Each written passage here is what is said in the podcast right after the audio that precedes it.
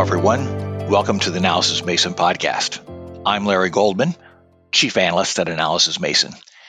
Today I'm talking about sustainability with Ian Adkins, a consulting principal in the UK who does a lot of work with the smaller alternative network operators. Uh, Ian, some of your work uh, focuses on these alternative operators setting strategy, getting financing, and it seems that now some of what they need to do is to focus on sustainability.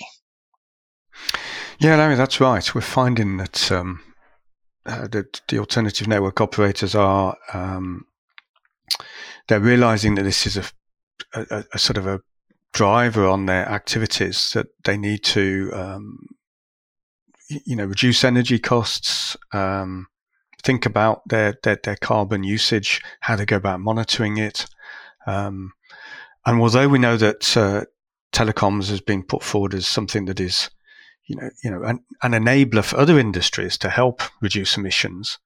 The industry itself is going to have to uh, you know, face up to reducing its own carbon footprint, and that obviously all goes towards helping to achieve um, net zero. Okay, so a few weeks ago, uh, you led a session on net zero at the Independent Network Cooperative Association meeting in Liverpool. Uh, if you would uh, talk about the panelists uh, and how they're approaching this issue of net zero. Yeah, that's right, Larry. The INCA conference, as it's well known as, um, they, they, set up a panel on net zero um, and actually got a really good uh, set of panelists who are very passionate. Um, uh, they they came with different perspectives. So we had uh, Fiber, who are themselves are, I suppose, a fairly large alternative network operator, um, and they just appointed or have recently appointed a dedicated sustainability manager, which in itself is a good, really good signal. Um, there are two sort of equipment or s- uh, suppliers of of um, equipment into the industry, Acome, um, who do fiber network equipment, and Emtelle, who was sort of more on the, um, I, I, suppose, the sort of physical ducting, that sort of uh, um, sort of product area. Um, both actually with well-established um, practices around sustainability and um, you know meeting their customer needs, which are perhaps some of the larger incumbent operators. And there was also an investor perspective from from Cameron Barney, uh, who, who, provide financial advice and um, and and and investment into the um, into this industry. So, uh, uh, INCA, uh, this is a UK based group, uh, and there are UK specific uh, regulations that require net zero plans for companies that bid on network contracts, aren't there? Yeah, that, that that's also correct. It's a policy note issued by the UK government that any contracts larger than than five million, I think it's around that sort of figure, um, they they uh, to even be able to bid, a company needs to have a carbon reduction plan in place. So um, they obviously, in terms of doing that, they have to, uh, you know, do that professionally and, and be well organised to be able to develop such a plan. So, uh, other than government procurement, uh, what are other motivations for these uh, independent operators to focus on sustainability?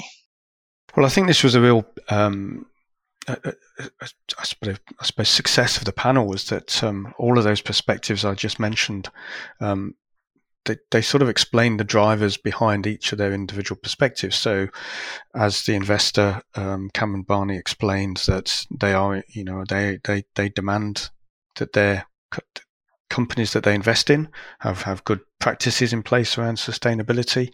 Um, for Emtelle and Acome, they mentioned that um, to even bid for, for major contracts with um, large telecoms operators, they have to have very good plans in place. And then the operators themselves talked about their um, sort of their own energy costs and how they need to reduce energy. And so choice of technology is important. Um, they they also then need to flow that down into their operational practices, their own procurement uh, supply chains. Um, they're all starting to introduce sort of the questions that need to be asked in terms of sustainability. Right. So so I think sustainability can be a, a, very broad thing. A lot of what we're having to zero, we're talking about net zero, and all, a lot of the emphasis really is on reducing energy consumption. Uh, and of course, that's just a, a, economically good thing to be doing now, especially with energy costs rising and so forth. So I think that it seems to me part of what you're saying is is that that there's a particular emphasis on uh, that uh, energy cost reduction uh, and and emissions that go with that. Yeah, and I think that's that's sort of what's happening, if you like, as business as usual. But the the other major point that came out from from this particular panel session was around compliance and how to be compliant, how to monitor correctly. Um, what what what exactly are you measuring, and what's what what's the scope of what you're doing? And I think this was the the area of uncertainty and a certain amount of complexity. And um, you know, I think from alternative network operators' perspective, they're really quite smaller organizations compared to the major incumbents in telecoms. So I think they've got to be a bit more pragmatic about the way they go about this. They may not have the um, the resources to, to to solve this on their own. Right.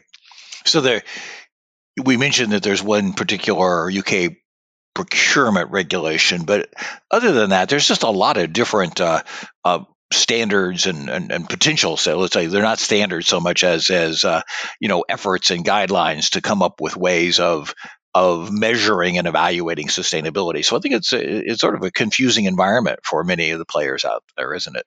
Yeah, that's definitely what came across in the panel. The um, you know nobody actually named a standard during the whole session. Um, and, I didn't want to put anybody on the spot.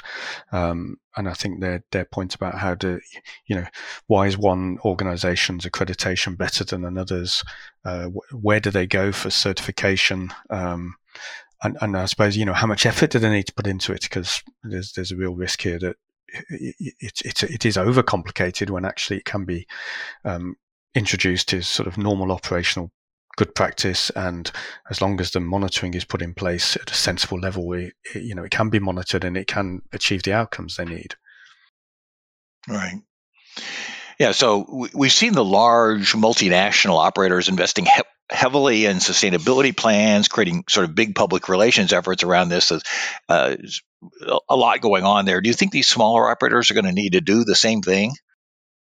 Um, probably in collaboration, but you know, they need to be perhaps pragmatic about about how how they go about this. Um, to to me, it's potentially something that um, you know again, again as it came out of the panel was that um, because of the uncertainty and not knowing exactly what direction to take, um, you know, I made a conclusion on the panel that it was something INCA could um, could could potentially address as a as a member organisation that um, they they commission work. Uh, they have sort of focus themes and work streams, and and this felt like it was an obvious one to, to recommend to them. Um, and I think all the panelists were generally in agreement with that.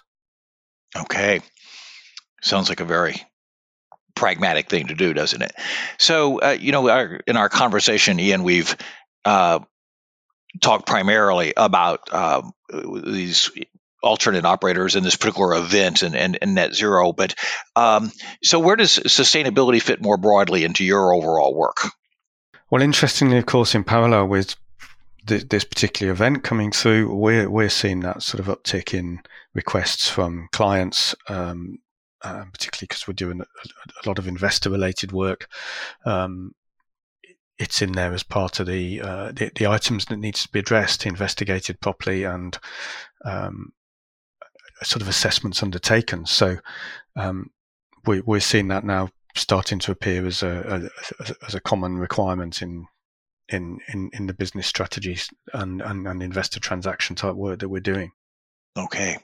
Well, thanks for sharing your views on the unique challenges of sustainability, uh, particularly for alternative network operators, Ian.